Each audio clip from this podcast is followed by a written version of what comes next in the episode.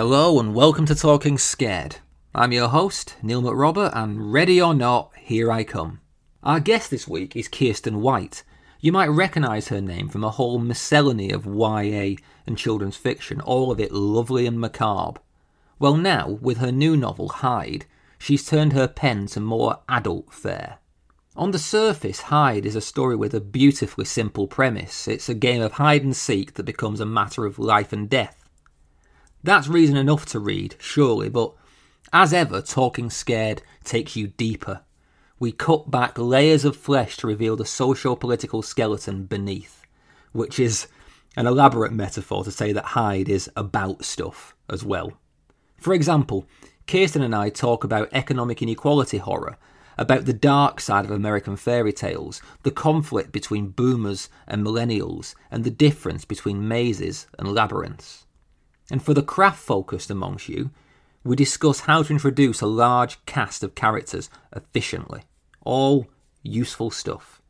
Remember, subscribe and review this show. It really helps. And if you want more, and a little more, sign up to Talking Scared Patreon. The link's in the show notes. But for now, off we go to a rusted, ramshackle amusement park. Close your eyes and count to 10, because something awful is looking for you. Let's talk scared. Well, hello, Kirsten, and welcome to Talking Scared. Thank you so much for having me. Normally, I do a load of preamble, but because I've got a lot to ask you, and these episodes have been getting longer, I'm going to dive more quickly into the conversation, you know, rather than doing 5 minutes of very British chat about the weather. But I am only human, and a British human, so to start with, how are you, and where do we find you today? I'm great. You find me in San Diego, so there is no weather to talk about. We don't believe in weather in San Diego. Is it just kind of, what, do you mean it's just like blue sky? We're doing it, aren't we? I can't resist talking about weather. Let's dispense with that. I'm a living cliche. You're here to discuss your new novel, Hide. It's your first book for adults. Yes. And we'll talk about that, but it has a hell of a premise. So to start us off, can you lead us through this particular maze in your own words? What do we need to know about Hyde going in? So Hyde centers around 14 sort of aimless 20-somethings invited to compete in a high-stakes hide-and-seek competition set in an abandoned amusement park, where the prize is enough money to jumpstart their dreams or dig them out of the holes that they're in. But the stakes end up being much higher than they were told. The main character is Mac, a young woman who has just sort of been living on the periphery for the last dozen years of her life, just kind of trying to get by. And she has an appropriately tragic backstory that makes her our lead character to sort of lead us into the maze of this abandoned amusement park and whatever is lurking at the center. Yeah, Mac is someone who is very adept at hiding for reasons that are revealed as we go on. Right, so where to start with something like this? I'm going to start in a weird place, which is the afterword. Because, oh, okay, yes. Yeah, because you say, well, you open the afterword with this comment that Hyde was written as, quote, a scream of rage. And that seems an excellent register to begin this conversation. So I suppose, can you elaborate a little on that? What are you raging against? Yeah, absolutely. So most of my entire career up until now has been in young adult literature. And one of the hallmarks of YA literature is hope, right? Your books always have to have a core of hope. Okay. Your characters are teenagers. They're starting out on their lives. So even though you can write bleak things around them, there's always the sense of they're still young. They have their whole future ahead of them, whatever. And, you know, I love that. I love young adult for that. But I'm a mom. I'm a millennial mom. I have teenagers of my own.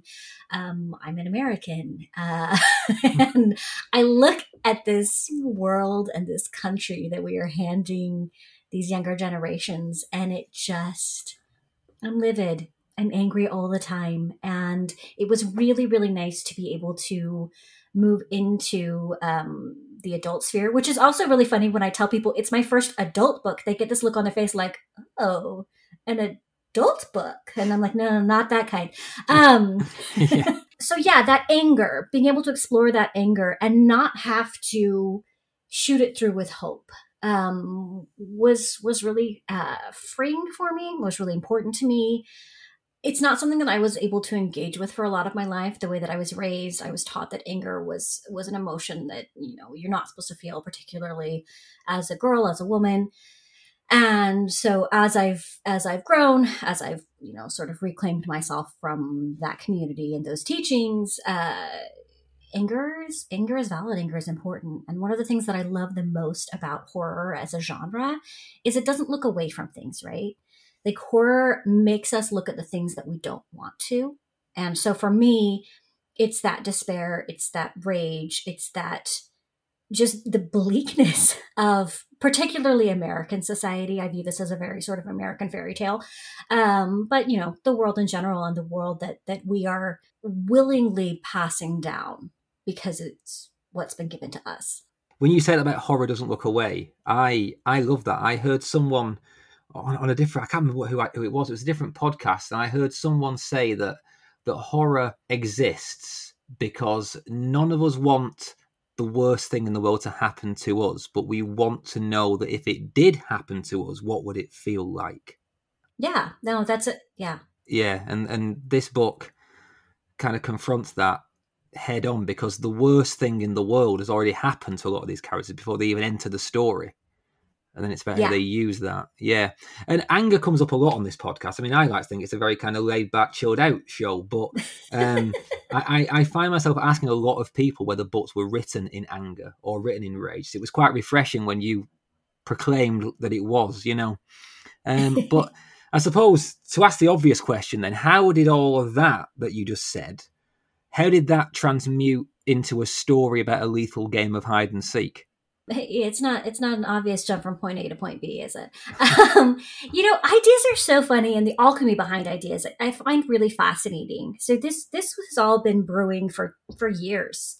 Many years ago, I had an idea to retell several Greek myths. I find Greek mythology really fascinating because it's all about how people are awful and the gods are awful and everything's awful and you do the best you can and sometimes that's not enough. And you're just going to be horribly killed or disfigured anyway, right? Yeah, it's a way of not making sense of the world, but acknowledging that the world doesn't make sense. And oh well, right? Oh, I like that. Yeah, yeah. And a lot of the Greek myths are incredibly sad and incredibly violent and just really, really, really dark. Which I think we're so far removed from the way that they're framed a lot that we might not necessarily get that. So I had this idea to write like a trio of Greek myths retold, where I took away the sort of more fantastical elements and just laid them bare for the horribly violent, tragic stories that they were.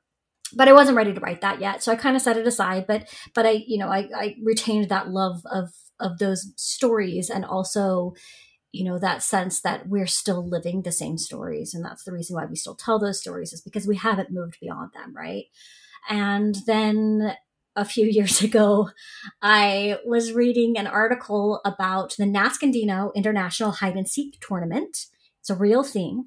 That year, it was held in an abandoned Italian resort town.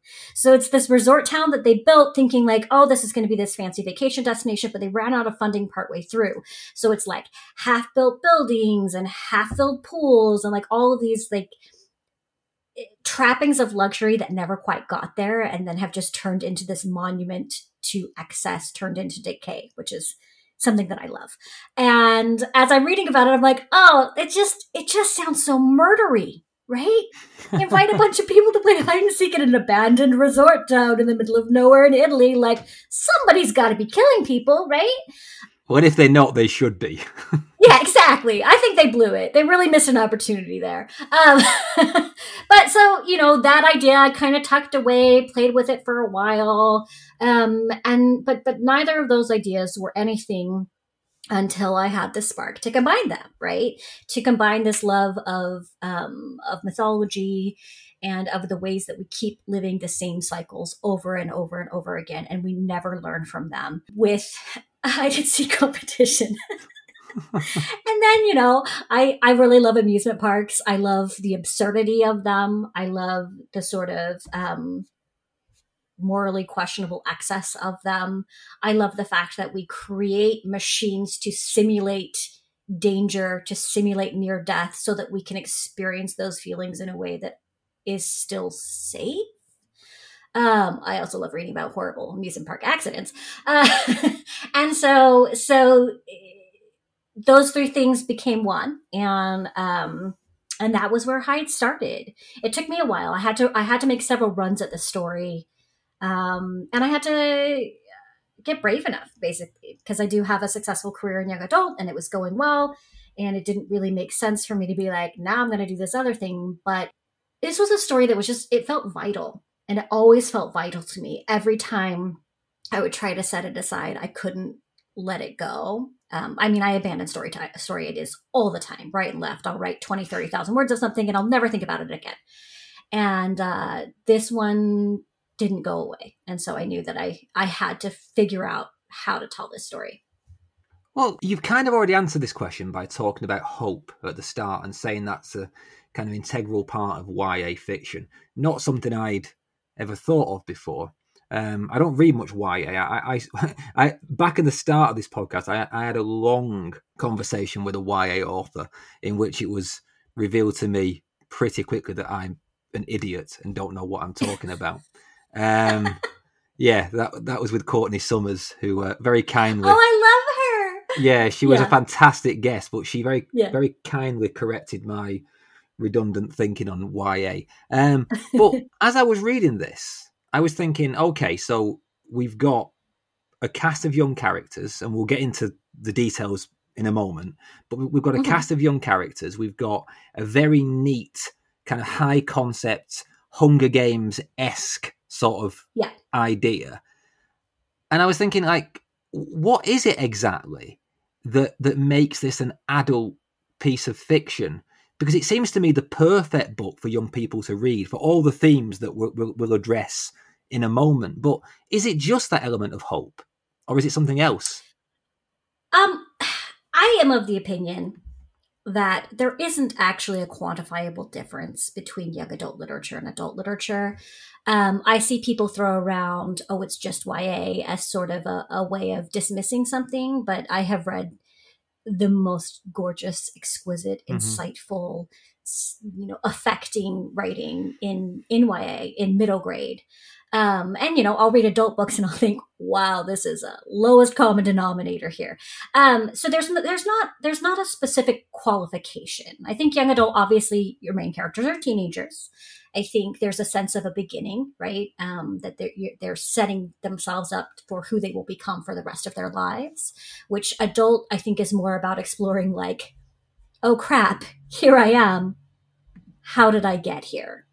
Like, so there's definitely the sense of a beginning versus the sense of in the middle. So you've got that hope versus that, you know, could be bleak resignation, could be desperation for a restart, whatever. Okay. And young adult has some pacing differences, right? You've got to hook your reader immediately. You can't ever give them an excuse to put down a book. Because like, if I'm reading a book that I feel like I should be reading, like I once read a book that was entirely about a man's wonky penis and how he couldn't pee right. The whole book was used his inability to pee correctly as a metaphor. Yeah. And I read the whole book. I read the whole thing because I don't know why I did. But I always use that book as an example of like, you can get away with more in adult literature. You really can. Teenagers aren't going to read something out of obligation. They're not going to read something because they feel like they should. And so young adult definitely teaches you to be very lean. It teaches you to be very quick. The pacing is relentless.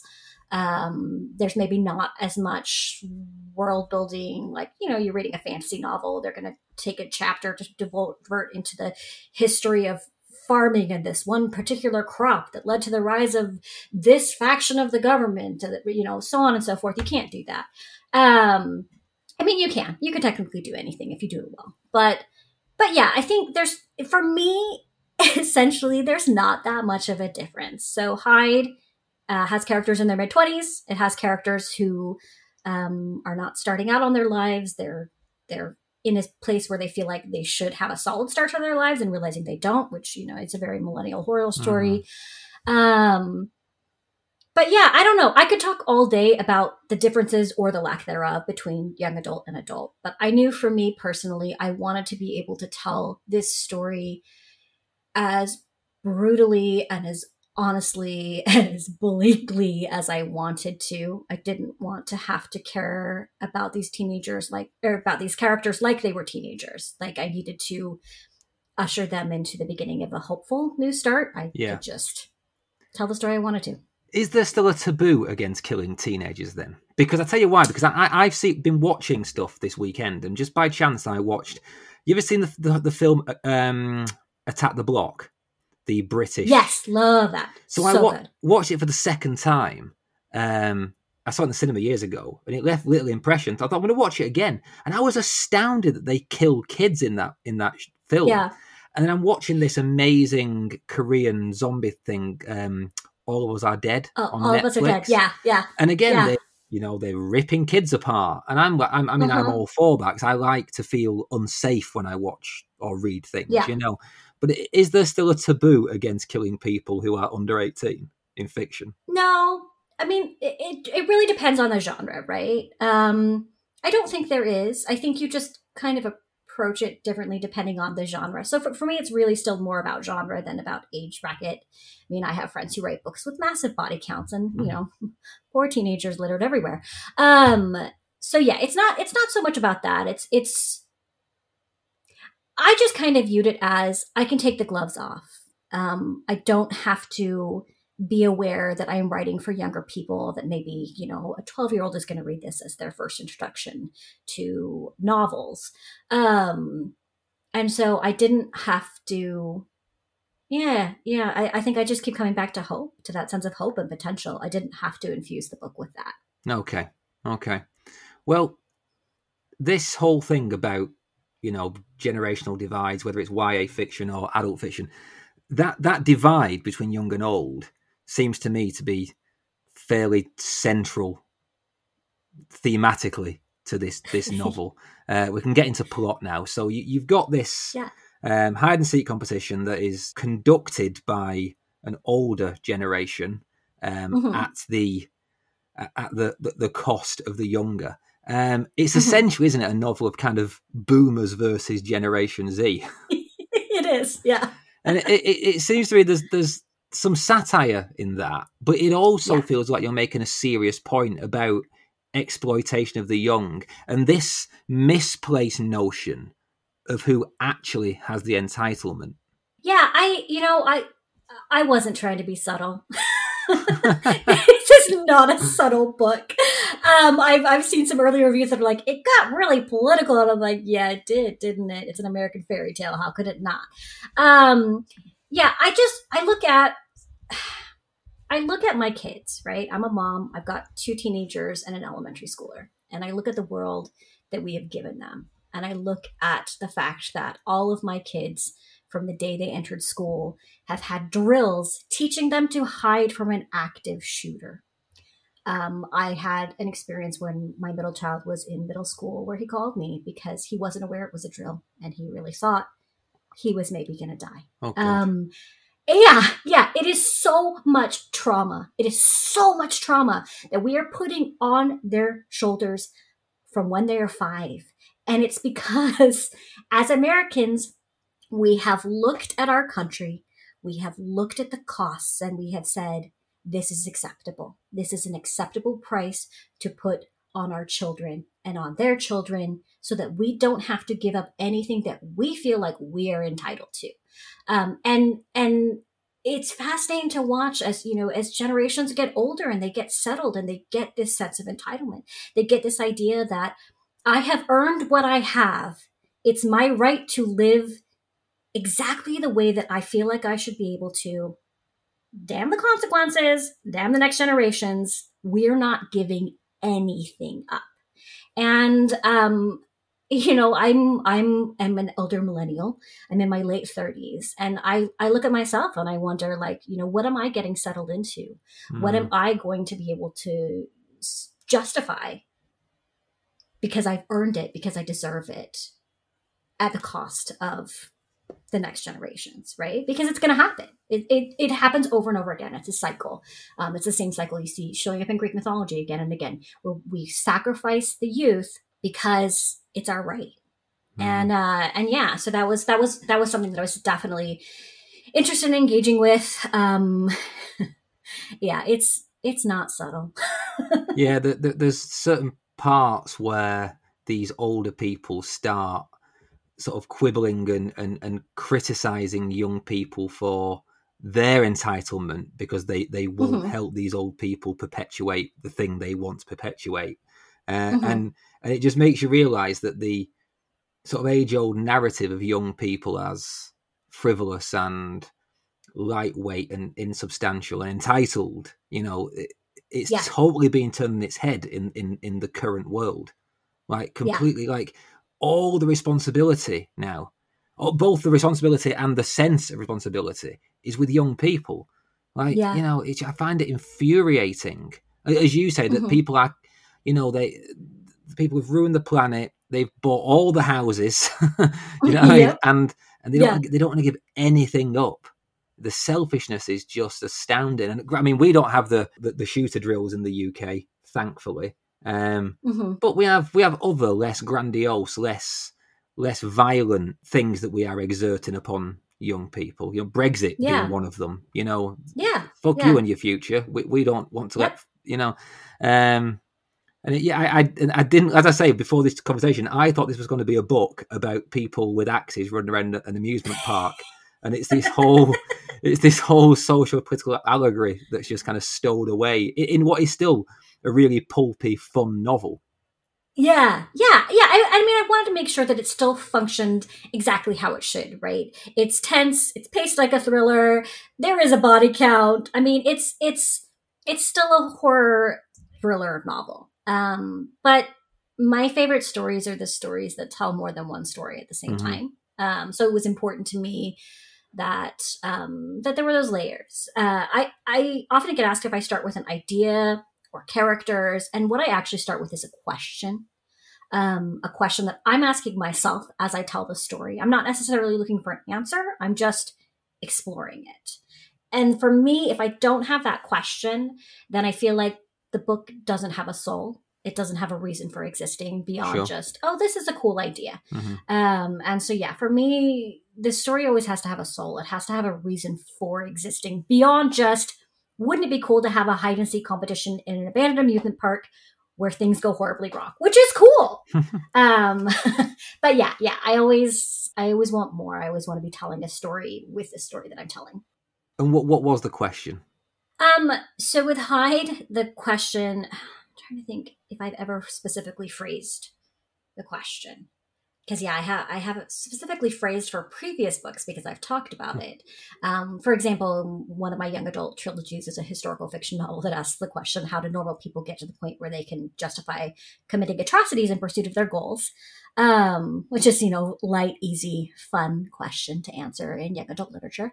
But for Hyde, I think it was maybe similar. How do we justify the cost? How can we justify the cost? I was going to offer, I mean, in a massively arrogant way to tell you what the question of your own book was, but I was going to say it strikes me as a book about what do the old expect of the young? You know, what cost do we expect future generations to pay for the status quo? You know, and it seems more important than ever when you live in a country which is now insisting there will be a next generation from every uterus that can offer one. It does. Yep. It seems more pertinent than ever. Listen, we won't go down that road. That's too grim to embark down. Yeah, I would just start screaming. The rest of the podcast would just be us incoherently screaming. Yeah. This episode is supported by Novelic, the book app for people who want their suggestions from fellow readers, not an algorithm. Novelic is the perfect way to curate your TBR list with real recommendations from fellow-minded readers broken down into genre, including, horror and all adjacent delights. You can download Novelic for free on iOS or Android devices and start browsing right away or join a book club for more in-depth chat on your favourite topic.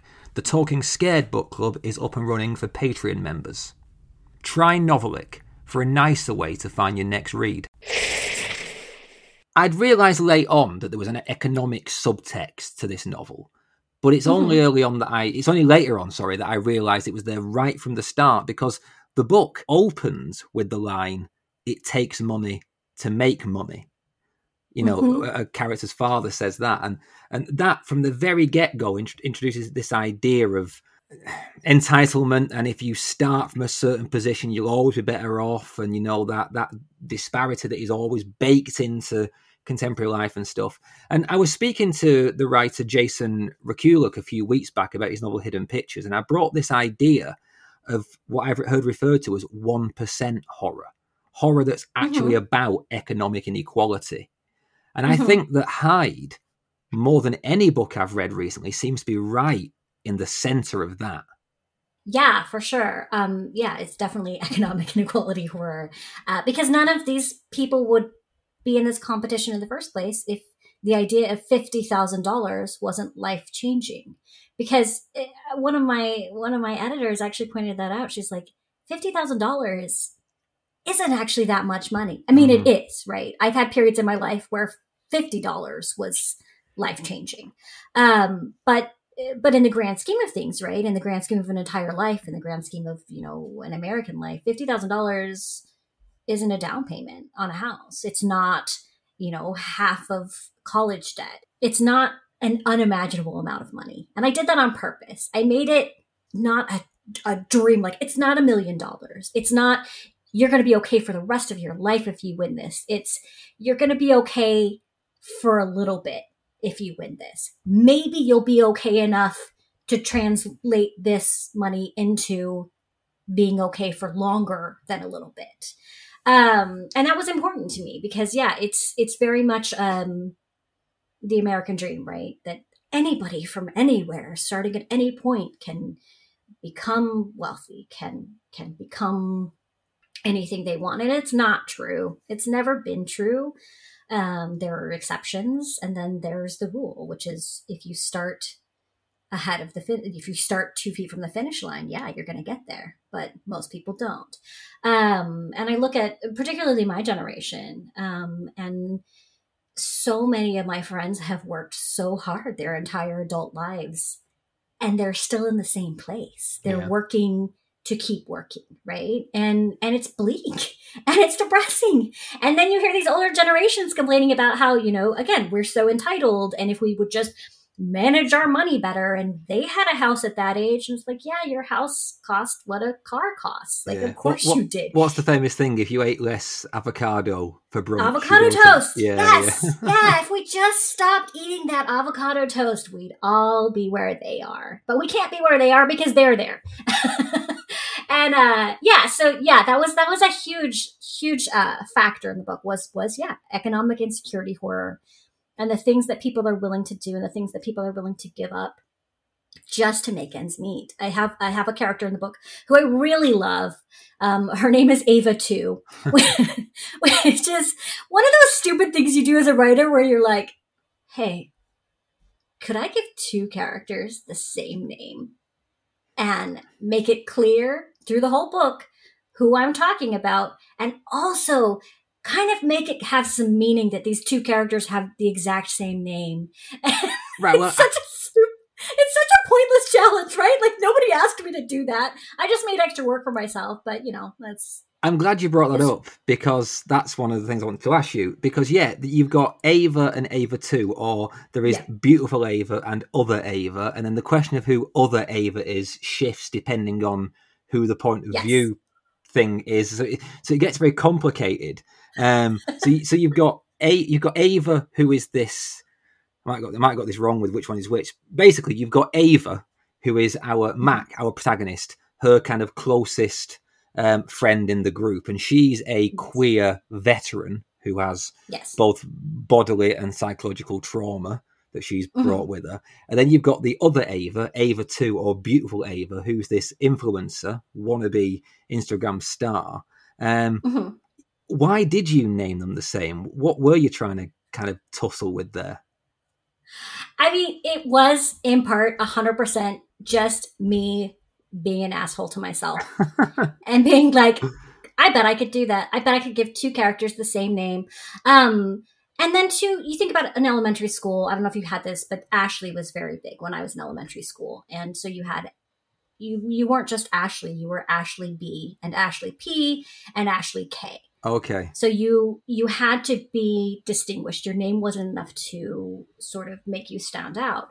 And I really wanted to explore this concept of how we prioritize other people, how we think about other people. And so for me, having two Avas and then the way that Mac relates to them and the way that they view themselves in that context. So Ava, Mac's Ava, doesn't care that there's another Ava. That doesn't threaten her. She doesn't care. Whereas the other Ava, who is trying to make a living out of standing out, out of being noticed, is very, very concerned that there's another Ava. And she's very determined that she won't be the other Ava. She wants to be the Ava. And just that idea that we have to compete with everything that we are. And Ava too really represents that, right? Like she has a line in there that she's turned herself into a product. She's trying to leverage anything she can possibly find in her entire life in a desperate effort to make it, to make enough money, to be able to live a life that she thinks is worthwhile. And so for her, being the other Ava is the worst thing that she can imagine, right? It's not standing out. It's nothing that she has is remarkable enough for her to be the Ava. And just this pressure that particularly women feel, where you have to be the best at everything you do. You have to present yourself perfectly in every possible space that you're in, because if you don't, you're failing. And so, yeah, so having Ava, who is perfectly content in who she is and knows who she is and isn't threatened, and then Ava too, who has internalized all of these things and is just desperate not to be shuffled to the side, was an interesting character study. And I did that in part through giving them the same name, but also, just made my life really difficult. Well, it made me smile because something I've always thought, you get these really long-running TV shows like Grey's Anatomy, or in the UK, we have these soaps that have been going for like 50 years, like Coronation Street. And there's never, ever been two Michaels in Coronation Street. In 50 years on this street, there's never been two people with the same name, So I like that you gave 2 of 14 the same name. But whilst we're talking kind of craft sort of questions, because this is something I always get told I don't ask enough about. And would like to ask a question to help me out, because I like to use this podcast to troubleshoot my own attempts at writing a novel. And one of the things I've come up against in my abortive story is dealing with this large cast of characters that I have and not having much time to introduce them because of the fast start to the plot, the necessary fast start. Yes. Do you have any tips for how you do that? Because you've got 14 characters plus the people outside the park. And in almost thumbnail introductions, you've got to get us with these people and explain who they are. Yeah. And I like that you used the word thumbnail, because that's what I did. That's how I approached it. It was a very large cast. It was a very daunting challenge. I don't typically write large casts. I tend to stick to a tight third or first person even in the past. And so this was a new challenge. If it's not clear, I get bored really easily. And that's what I love about writing, because I'm like, how am I going to screw myself over with this book and make it something I've never done before, so I'm not good at, so I struggle the entire time. It's great. I love it. And so for this one, I tried to introduce them almost as stereotypes, as thumbnails, as here's the dating profile for this character. Here's their life summed up in a single paragraph, so you know who they are, right? So you think that you know who they are. And then that gave me the freedom as the novel progressed to then sort of zoom in and give you like, okay, you know who this character is. You don't. Maybe you know who they are. You don't know why they are, because I'm endlessly fascinated by the idea that you can never truly know another person, right? Like my spouse and I have been together for 20 years. we have our own language at this point. We reference things as shorthand that we don't even remember why we reference them. We often play Wordle and we will guess the same words in the same order. But I still don't know what he's thinking, right? Like, I don't know, and I can never know. And I love writing because you can really explore that, right? You can look at a character through somebody's eyes and they say, I know exactly who this person is. And then you jump to that person's head and you realize, like, you had no idea. You had no idea what informed them. Or maybe you did. Maybe you were right and they are exactly who you think they are. But here's why. And I find that really fascinating. It was a fun challenge. So yeah, I definitely started with sort of the thumbnail with here's the three lines that exactly sum up who this person is. So then later on in the book, I could give them their own section where you discovered either that was correct and here's why, or that was wildly incorrect and here's why. And so it's both building on and subverting these expectations that you build, that you create when you introduce the characters. All that being said, I could definitely do that because I did do an omniscient third. There's a lot of head jumping. Everybody gets a point of view section. So I could give you that insight into their heads. If you're doing a tighter third or if you're doing first person, it's a lot harder to juggle that many characters. And my only advice is good luck. Yeah, because I mean, I will ask about the characters in a moment in more detail, but you said a while back that you don't normally have big casts and stuff. And I was thinking that, you know, a cast list of this size with 14 characters and various other people, that would be a 500, 600 page novel, you know, that would take like a long, I'm thinking of something like Stephen King's The Stand, you know, which takes almost a novella to introduce each character. You just don't do that. And I was kind of impressed. And also, if I'm honest, a little startled by how efficiently you kind of establish the setup of this story. You've got all this background to include and lots of plot architecture. But you kind of just go, wham, here we are, chapter probably 3. This is the situation. These are the rules. Here are your characters.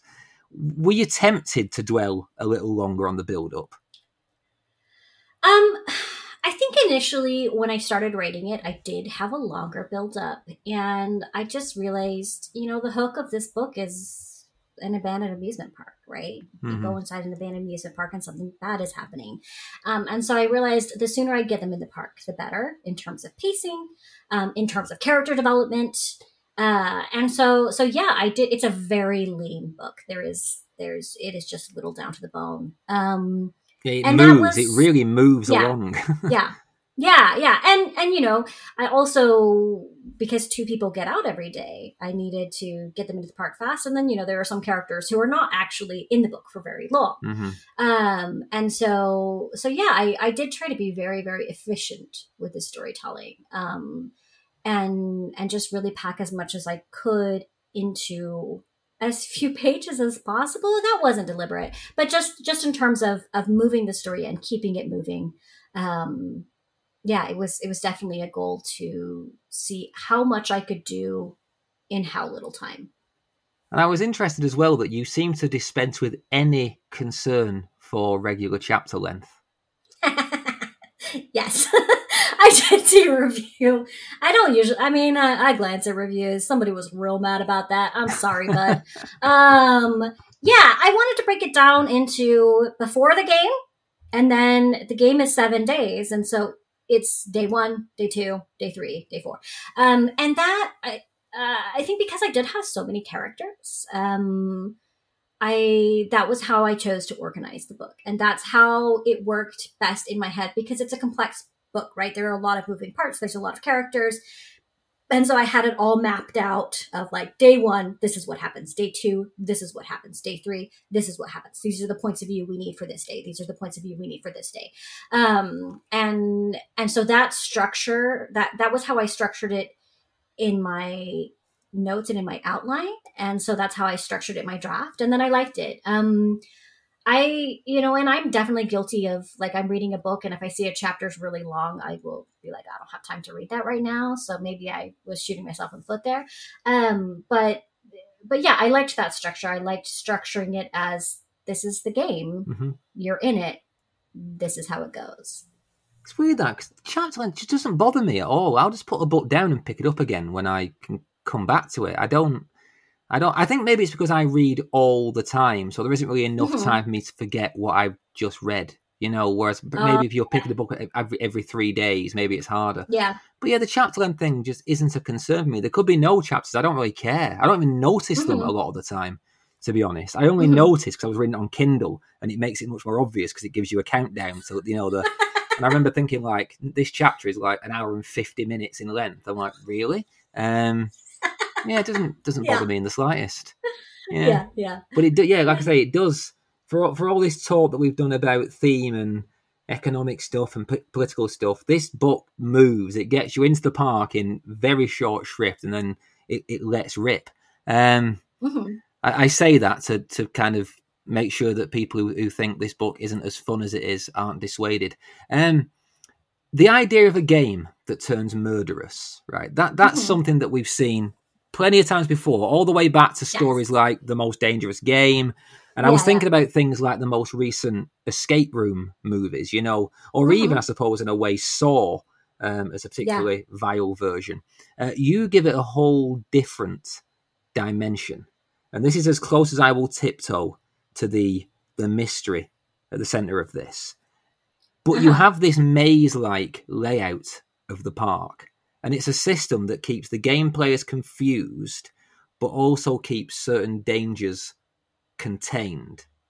Now, you've already mentioned Greek myth and stuff, but it does feel like you were inspired by the, I don't know, the symbolism and the significance of mazes throughout culture. Yeah, definitely. And I, you know, part of why I structured the park as a maze, it's very central to the story, but also made my job a lot easier because I didn't have to keep track of where things were.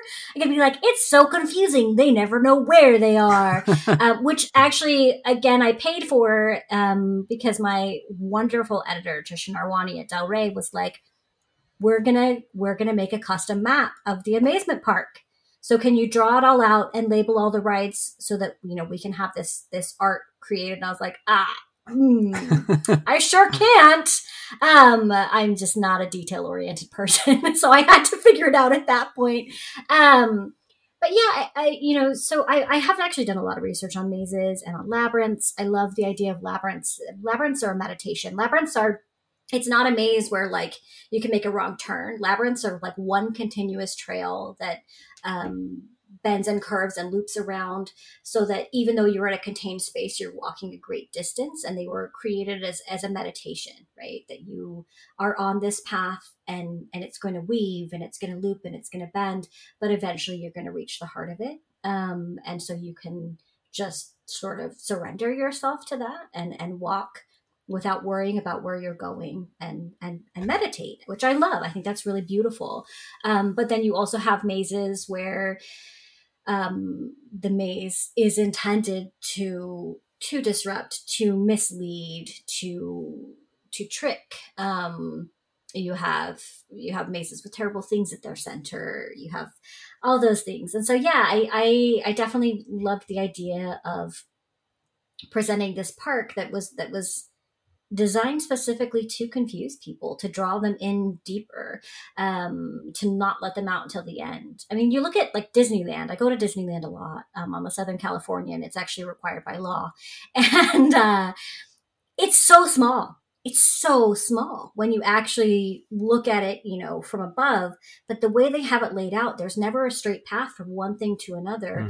And so you spend so much time wandering around, and you really feel like you're in the middle of this sort of, you know, liminal space that exists outside of Southern California. It is its own thing. And the design of that, I think, is really fascinating. And the purposes that it serves are also really fascinating. I mean, the purposes being spend more money. And so, the maze is a big part of the book. It's a big plot point in the book that we're going to skirt around. But it was really fun designing this sort of abandoned amusement park, which is something that I also love. It's my only Pinterest board is photos of abandoned amusement parks. And infusing it with the maze and the significance of mazes, and, you know, also functioning as a metaphor for these 20-somethings who are lost, trying to navigate their own lives, trying to navigate adulthood, and trying to find a path free and clear toward their goals, but they can't. Well, as so often happens, you've perfectly segued into what I wanted to ask you, because I had no natural leap from the last question to this one, and you just bridged it for me. Because these 14 young people in the park, as you say, they're all, if not lost, they're all at least searching. Yeah. Some of them are Instagram influencers or YouTube hosts or CrossFit instructors, all these things that are really, typical Generation Z geriatric millennial jobs. Mm-hmm.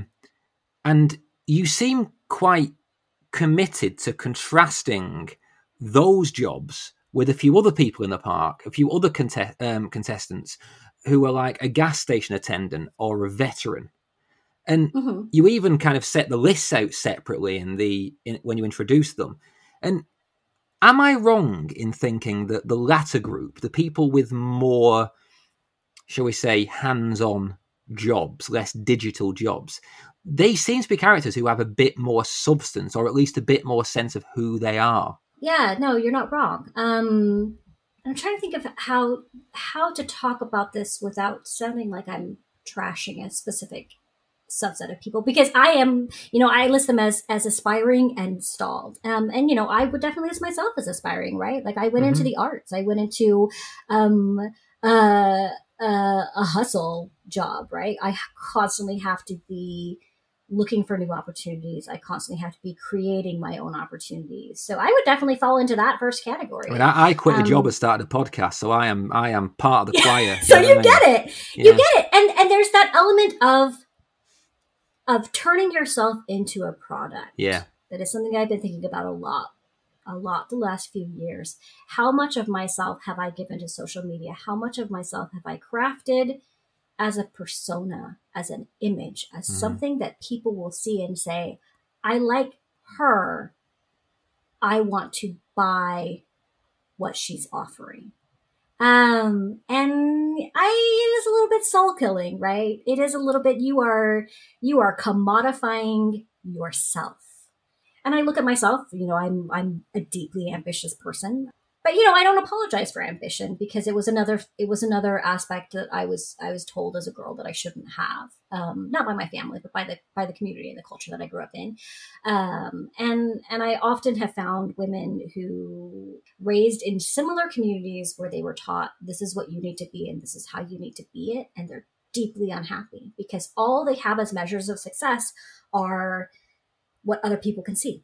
Mm-hmm. Their looks, their families, their homes, their material wealth, which is generally contributed by a spouse because they're not supposed to work.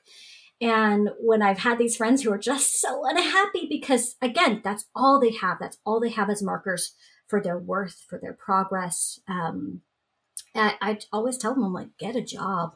I'm not saying that like you need to get a job. I'm saying get something that's yours. Get something that belongs to you. Get something that you don't depend on other people's validation, because it will change your life, right? It'll make you realize like you have inherent value outside of what you're contributing to other people. You have inherent value outside of whether or not other people are responding positively to this image of yourself that you have created. And so, yeah, I definitely explored that with the different characters, because I think that is, we have this, this generation and younger are hyper online, hyper visible.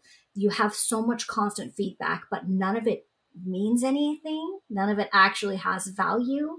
And that, that messes you up. I don't know. I don't know what to do about it. Like, I don't even know what to do about it in my own life. Like, I'm constantly like, should I just get off of social media entirely? But then there's that fear that if I do, I'll be missing out on something. I'll be losing opportunities, so on and so forth, back and forth forever. And I think that struggle, that sort of being constantly caught in limbo between doing what's best for yourself and doing what other people think is best for you, I think is really expressed in those aspiring characters, the characters who have tried to become successful in the very visible ways that they've seen other people become successful. It's incredibly interesting to me because I feel like I've lost part of myself just in the making of this show. I mean, this show is, mm-hmm. you know, it's a footnote in relation to some things. You know, it takes up so much of my time, and my listeners seem to love it, and I'm incredibly grateful. But mm-hmm. I am aware that I am losing parts of myself to it, whether it's just time I spend on other things, or more kind of like the amount of time I'm thinking not about the creative process, but checking analytics. How many downloads have I got, or stuff? And what really disturbed me this week is I went for I run quite a lot, and I went for a run over the moors in the most beautiful sunshine. Right, which is the most perfect day for a run, and I'm running through just unspoilt kind of wilderness, like quite near my house. And I realised all the way there, I was looking for photographs to take that I could contort into something that I could put on the Talking Scared Instagram page.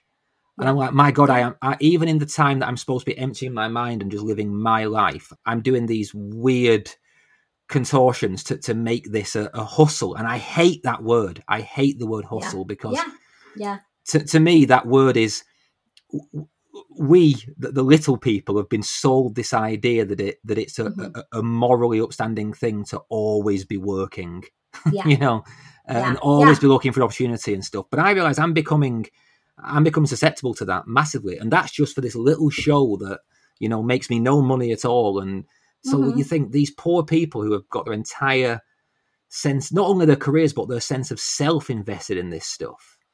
Mm-hmm. Wow. Yeah, I mean, I just love that. Yeah, you realize you are mining your own life for content.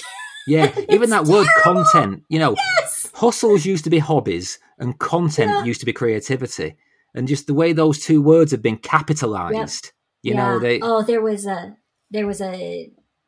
my kids' high school sent out something that was like some class on turning your hobbies into a side gig that you could make money from. And I was like, absolutely not. Are you kidding me? These are teenagers. Let's don't teach them that everything you spend your time on has to generate income. Otherwise it has no value. And it's just, it's everywhere. It's just so persistent and so pervasive. Definitely things that were on my mind and are still on my mind. It made me sad when you said it's been harder to read because you're reading so much for the podcast specifically.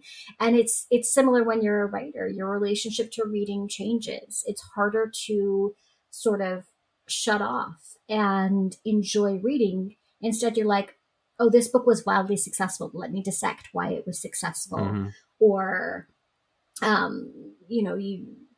it just changes things, and it's a trade-off. It comes necessarily with turning your passion into your career, but it's a loss. It's a sacrifice that you're making, which again ties in nicely to Hide.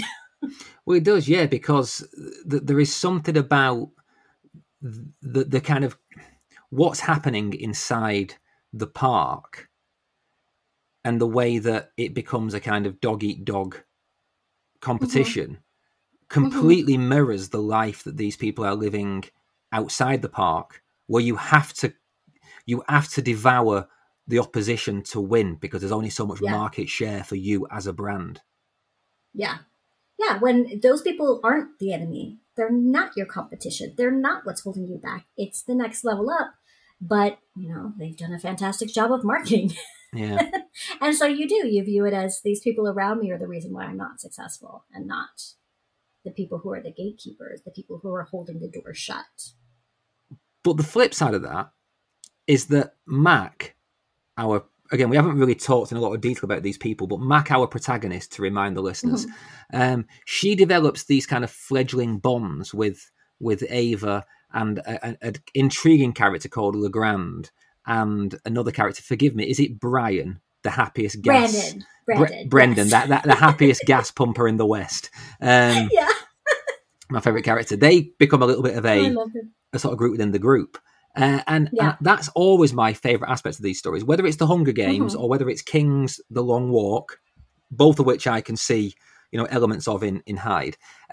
I love that paradox of characters being put in a live or die competition, but irresistibly growing close to their competitors. Because that to me seems to get to the very heart of being human. Yeah, exactly.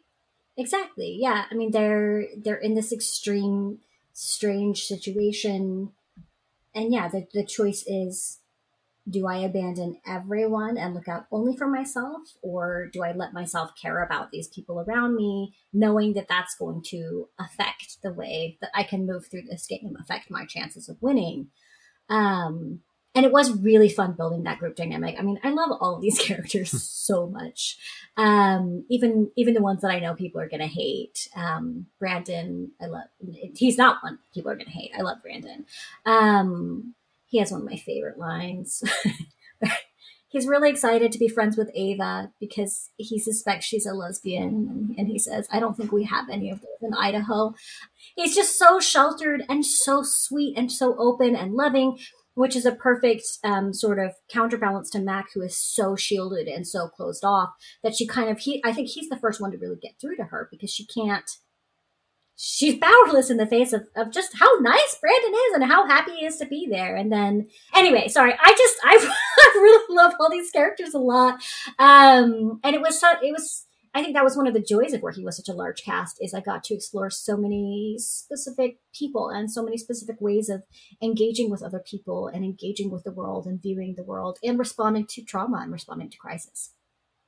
Yeah, indeed. And again, just to reassure people that this isn't too heavy a book, all sorts of fun, different ways to kill them as well. So...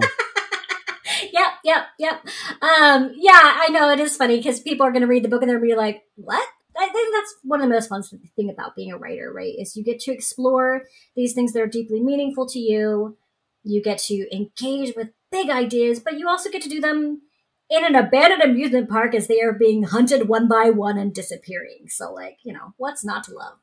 Well, indeed. And I think that's probably as close as we can go without spoiling things. So yes, let's leave it there. All that's left is to ask you the questions I always ask. I hope the listeners aren't bored with this. If you are, you can let me know. Otherwise, I'll just keep asking them. But can you recommend a book for my listeners to read and tell us why? Yes. So I was going to recommend horror, but then I figured your listeners know horror, right? It's like when you go on Twitter and you say, hey, I love horror. I read it all the time. Can you recommend a book for me? And 12 people jump on and immediately recommend Stephen King. And you're like, buds, I just said I love horror. I promise I know who Stephen King is. So I'm not going to try to recommend horror to your listeners. Instead, I'm going to recommend Gideon the Ninth by Tamsyn Muir. It's a brilliant, bizarre, baffling, just absolutely bonkers book about necromancers in space.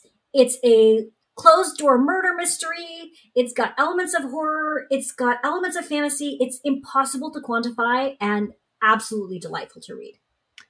Let me ask you a question about that, because that's the book I've been looking at for ages, because I keep hearing great things about it. And I was going to try and get Tamsyn on the show, because I think it is horror adjacent enough, isn't it? It is definitely horror adjacent, yes. You'd be amazed how much I can crowbar horror into things if I want to speak to an author. But one of the things I keep hearing about that book is that it does this weird thing of having these quite grandiose, fantastical scenes and then undercutting them with really kind of anachronistic slang and prose style.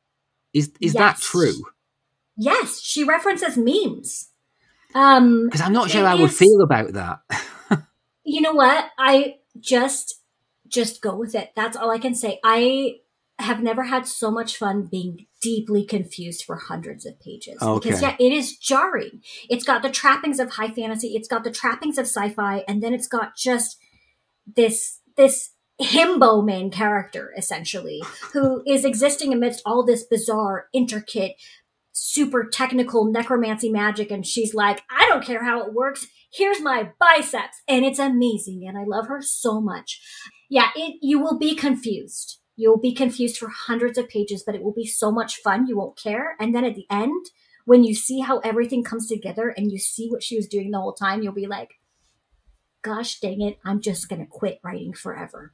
Well, I'm currently reading Scott Hawkins' Library at Mount Char, so I'm living in a state of confusion at the moment anyway, so that's fine. Yeah. I'll give it a go. Is it Tamsyn Muir, Gideon the Ninth? Yes. Yes, I'll give it a go. On your word, I'll give it a go. Last question. Can you tell me what truly scares you, Kirsten? Forgetting. Oh, okay. Go on. Losing parts of myself and my past. I always joke, horror books don't scare me. I read them for comfort. I really enjoy them. But there was a book a few years ago called What Alice Forgot about a mom in her mid-30s who has 3 kids, and she falls and hits her head and loses the last 10 years of her life and doesn't remember them or their childhoods or who she is or how she got to be there. And that, to me, was such a horrifying concept. Even though it was played as a comedy, I could not read it. I found it so deeply disturbing. As someone who I don't store memories well. And so it was too close to home. And so that was the scariest book I've ever read, that I couldn't finish it. Okay. Have you seen any of these horror films recently, like The Relic or The Taking of Deborah Logan, which takes on Alzheimer's as a sort of demonic force? No, I haven't seen either of those. Yeah, they're both very good, but I think they would freak you the hell out, because they're about how forgetting and losing yourself, there may be more to it than just being, than just dementia. Mm-hmm. Yeah, yeah, you should definitely watch The Relic, because that's the slightly less OTT one. It's much more of a slow burn drama. It's excellent if you want to be scared. If you want to be scared, I mean, it's up to you. I love being disturbed. I mean, The Babadook is probably the most disturbing movie I've ever seen as a parent, because I was like, oh, no, I get it. Yeah. I get it, and I'm scared that I get it. See, I keep referencing wanting to kill children on this podcast, because I've done it already. At the start of this conversation, I talked about, how I enjoyed films where they kill teenagers. I was speaking to Anne Heltzel last week about Just Like Mother, and the way that it's really funny when the dog savages the doll. And now I'm going to say it again. When you watch The Babadook, the kid's just the villain. Yeah. I watch this being like, will someone please kill that kid? Yeah. I mean, if you've ever had if you had a colicky baby, if you've had a really difficult toddler or preschooler, yeah. I mean, they definitely can function as the villain in your life. And that's, that one as a mom was a little bit too real. My husband and I at the end looked at each other and we were like, oh, let's don't ever watch that again. Yeah. But I do like to go to my wife now and again when she's not watching, just whisper in her ear, Babadook. It freaks her out. One of the most fun things to do. Listen, I'm just waffling now. Let me just say, off the back of a sequence of books that I've talked about how fun they are. So Hidden Pictures by Jason Rekulak, Just Like Mother by Anne Heltzel, Hide. All three of these books make for great, in my opinion, what I would call a horror beach read, in that they are propulsive, they're fun, you'll have a good time with them, but they're also about something. So I really wish you all the best for Hyde. I don't think you'll need my best wish. I think it'll do gangbusters, but thank you for coming on the show, and thank you for Talking Scared.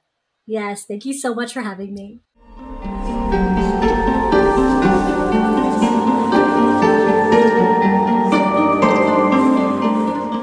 What began ostensibly as a podcast about horror seems to have morphed into a deconstruction of capitalism week on week. If you're only here for ghost stories and the axe murdering, I am sorry about that. But it's interesting, though, how almost every week at the moment we're finding these economic metaphors at the heart of the horror story. Interesting, but I suppose not surprising. I'm not sure what things are like elsewhere, but here in the UK we're facing the greatest economic crisis for the best part of half a century. That's bound to birth monsters. So watch out for some absolutely killer social horror coming out of the UK in the next few years. I get a little tired, I must admit, of the casual way people throw around the word capitalism as this catch-all term for evil. It's undeniable, I think, that capitalism can and has been a force for good at times in human history. Now, that's a problematic statement for many, and before you think I'm some kind of neo-liberal convert, I'm just talking about refining terminology.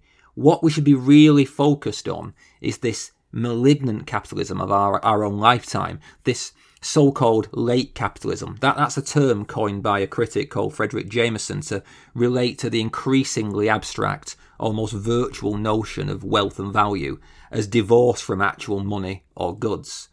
I now think that we're in a late capitalism, or maybe the last capitalism before it all falls apart. Who knows? But in a time when the richest man on earth is spending literally billions to buy a social media platform just because he can, you know, rather than ending one of many existential problems, that really is us going through the looking glass into something else.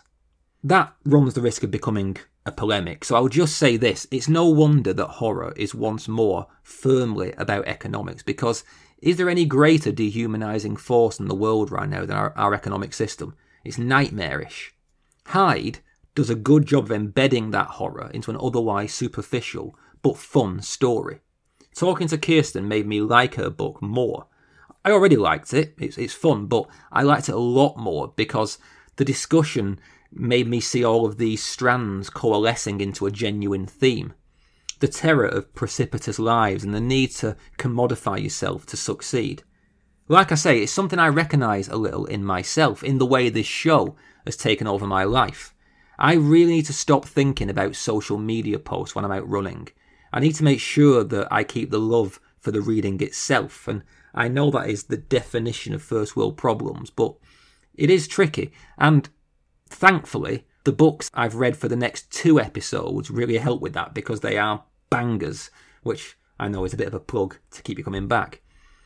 Don't worry though, I'm not going sour on this podcast. It's still the thing that I'm proudest of. I love doing it. It's my little dark, sinister baby. But I do think as creatives, we should all fiercely protect the things we love from dilution by the need to be financially successful. Keep the joy, folks. Right, that's a bit of a meandering after chat this week. It went from economic lecture to sort of self-help guru. As ever, I am open to all correspondence. I want to hear from you. Are you still liking the show? Do you have suggestions for how I can improve it? Has anything changed that you don't like? I'm a work in progress. I'm open to all your thoughts. Let me know. Email, as ever, talkingscaredpod@gmail.com, or find me at TalkScaredPod on Instagram or Twitter. I've got rid of TikTok. It's just basically, it's a time sink, and it's just full of teenagers dancing, but only from the waist up. I don't need it. If you are liking this show, I'll reiterate, reviews are the lifeblood, and please leave one if you can. And if you're really liking it, consider joining Talking Scared Patreon for more bonus content. To give you an idea of what's on there, there'll soon be extra chat from Kirsten, Jason Reculuk, and next week's guest. And we'll be talking about, amongst many things, the influence of music on their writing. And I'm also going to be answering some questions on my choices for that 50 greatest horror novels thing that I wrote for Esquire. So, patrons, fire your questions over. And new patrons, the link is in the show notes. I keep hinting at next week's guest, don't I? I'll just tell you, it's Scott Hawkins, author of The Library at Mount Char, which is simply one of the weirdest, most fantastic books I've read since this show began. It's a bona fide modern cult classic, and it was great fun to dive deeply into its mysteries with Scott. He imparts a lot of insider knowledge, so fans of that book, or anyone really, come back for that next week. Until then though, protect your passions. Make it a hobby, not a hustle, and have some bloody avocado toast if you want some. Read good books, and remember, it's good to be scared.